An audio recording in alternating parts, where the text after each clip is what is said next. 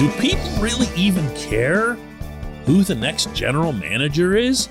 I'm starting to wonder because it gets discussed and debated by almost nobody that I can see, hear, or read. Good morning to you. Good Wednesday morning. I'm Dan Kovacevic of DK Pittsburgh Sports.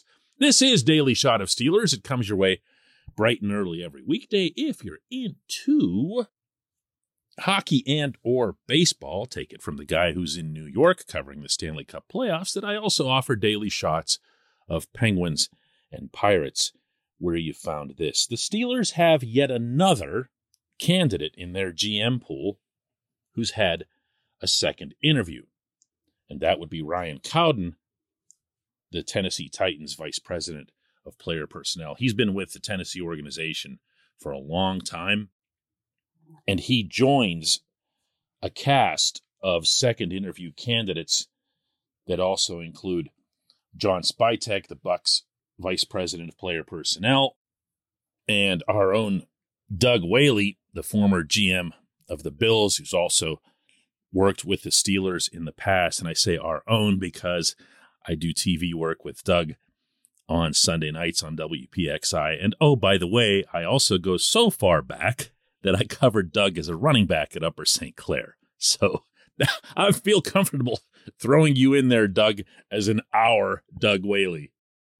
And I would imagine, given where this process is currently, and for anyone who doesn't know, that means it's really just Mike Tomlin and Art Rooney doing the interview. And Kevin Colbert is now out of that process formally, having retired. I think it's going to be a while. I don't think there's any rush to get this done, not just because Tomlin said so around the time of the draft, but also because it's just so important. And if you enter a process like that with a firmly preconceived notion or a preconceived favorite, you're probably not doing that process justice. So I can say right off the bat that I admire the fact that the Steelers have had 16 different candidates interviewed, that they are now in what appears to be a deliberate mode with their second wave of interviews.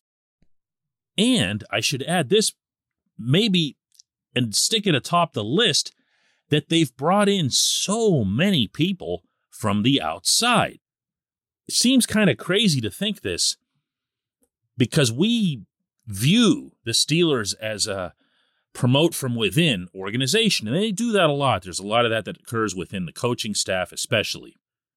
And the same applies to scouts and evaluators and so forth. So there's a reflexive tendency to believe that there's no way this is going to somebody from the outside, except if you want to get into some history here. Tomlin came from the outside. Colbert came from the outside. Bill Cowher came from the outside. Chuck Noll came from the outside, and so on and so forth. Why? Because in every one of those events, they just went out and hired the best possible person. They didn't worry if they were from Pittsburgh or had Pittsburgh ties, although some of them obviously did. They just went and got the person they felt was the best, not only at the job, but also the best fit for the way the Steelers do things. That said, I am going to continue to stubbornly insist that they'll end up hiring a GM from within. This portion of Daily Shot of Steelers is brought to you by Point Park University. Choose from nearly 100 career focused programs leading to bachelor's, master's, and doctoral degrees. Choose when and how you'd prefer to do that studying whether it's at Point Park's gorgeous downtown Pittsburgh campus, whether it's online, maybe a flexible hybrid format would work best for you. Find out more about all of this at pointpark.edu. I can't let go of the idea that Brandon Hunt is the guy, that he's always been the guy, and in the same breath, tell you that I believe that the process is genuine.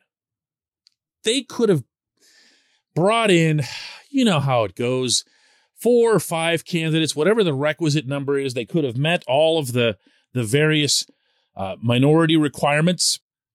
Since they're the very last team in football that you would expect to try to circumvent the Rooney Rule, and they might even have had time for some obligatory favors, uh, as often happens in a process like this. There's people that you like that maybe they've done something for you in the past and it looks good on their resume to have interviewed for an NFL general manager's job. That's, by the way, why they make these things public, including the second interview, including Cowden's interview yesterday. But ultimately, I keep going back to the very beginning of this process when Art Rooney spoke back in January about what he wanted to get out of it. And he said, among other things, that he wanted to have that continuity. He wanted to have someone who does things the way the Steelers do them. He even had the sitting general manager participate in the first wave of those interviews. That is not common, my friends, not just in sports, but in any walk of life. Hunt, who is a football guy to the core, who is an evaluator of talent to the core. He's not a cap guy, he's not a contract guy, he's a football guy. Has worked right there at the side of Colbert and Tomlin for years. He's seen the drafts, he's seen the free agency pursuits. Meaning, from the football evaluation standpoint, he's overheard or participated in conversations that Colbert and Tomlin have had while watching a player, maybe even on the opponent's sideline in the middle of a game, and saying something about it. There's no one in this field of candidates who can match that. Now, whether or not Hunt absorbed all of those things, whether or not Hunt would be able to apply them in a measured and poised way for many, many years to come, we just don't know. But I'd like to think that if the Steelers already employed Hunt in such an important capacity for so many years and had him right there under their roof in their office, then they'd already feel he was a qualified potential successor. And I feel as if, again, they're doing the right thing, looking far and wide. And if someone comes along who floors them, maybe they can make a different decision. I still think it's going to be him. But I'm going to repeat this from the intro. It floors me that more people don't seem to be talking about this. It is a really, really big deal. This is the person who's going to be largely responsible for the construction of the roster of your favorite football team. But in addition to that, largely responsible for the continuity of the culture. People don't come close to knowing or appreciating, even if they do know, how much Colbert meant in that specific area.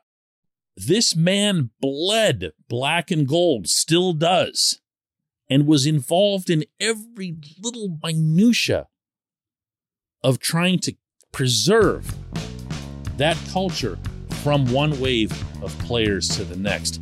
It is a really, really, really big deal stating the blatantly obvious when we come back. Just one question.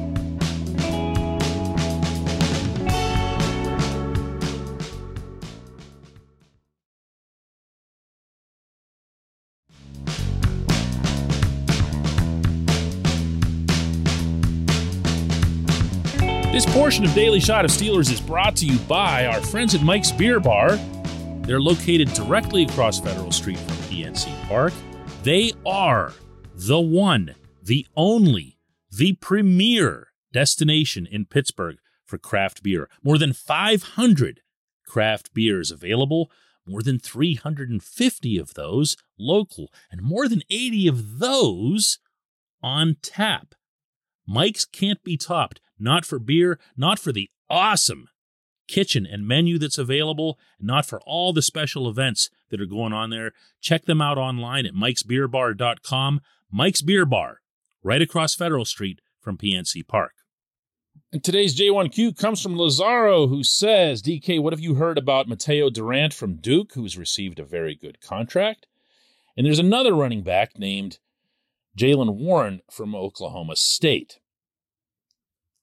Lazaro is responding as a lot of you did following yesterday's episode about a couple of undrafted free agents that the Steelers have signed with an eye toward having them compete for backup running back jobs. Yesterday's episode, I focused on the two actual backup running backs in the mix, and I identify Benny Snell and Anthony McFarland as that because the head coach identifies them as that, and he's going to be kind of influential in making that call. Now, out of the two UDFAs that you mentioned, Lazaro, the one that's piqued my interest right from the beginning was Durant, in large part because he did get a franchise record bonus for a UDFA. It's not a ton of money, but it's still a statement that gets made. Those guys don't get much. They usually get a bonus in the range of ten to twelve thousand dollars, something like that. But in Durant's case, he's 5'11, 190, which is whatever for a running back. That's actually pretty standard fare. He's shown terrific speed both in workouts and in the games that he played at Duke. Overall, for his career, finished with 2,562 yards, caught 55 passes for another 488 yards, scored a total of 22 touchdowns, 18 of them on the ground. That's a pretty nice career. And if I don't sound blown away by that, it's because the UDFA running backs could have been drafted. And they could have been drafted ahead of a seventh round quarterback, which the Steelers needed like a hole in the head. You can find a fourth string quarterback anywhere at any time up to and including the end of camp whenever quarterbacks are getting cut all over creation. If you want a Josh Dobbs, you can have a Josh Dobbs. So, one thing I always like to say when it comes to trying to get into the heads of team management is watch what they do, not what they say. If the Steelers really valued either of these UDFAs, including Durant, and really thought they could come in and compete for the number two job, number two behind Najee Harris, that means getting on the field in all likelihood every third or fourth series. It means excelling on special teams, as Snell does. And it'd obviously have to mean, in addition, that he'd outperform McFarland, who was a pretty good back at Maryland. And say what you want about Durant's career at Duke, but McFarland and his achievements at Maryland, especially the one monster game that he had against Ohio State that really drew scouts to him and drew teams' attention to him, these aren't the same thing, these two players. And look, I know everybody loves to get excited about, you know, the guys that are off the radar and trying to latch onto them early because then, yeah, I knew about that guy back when, whenever they turn into something. And, and look, they do sometimes, okay? I co host a podcast every day with Ramon Foster, who is an undrafted free agent who ended up with 11 fine seasons in the National Football League here. So I'm not dumping on the UDFA concept as a whole. They're out there. James Harrison wasn't drafted. But for the purposes of this discussion and this depth chart, I believe that the head coach has already spoken to the matter by identifying Snell and McFarland as the guys who will be the multiple dogs on the one bone but way more important than that, they showed you, they showed you at the draft that they'd rather have a fourth string quarterback than a second string running back. So let's see how it plays out. Let's see how they do in camp.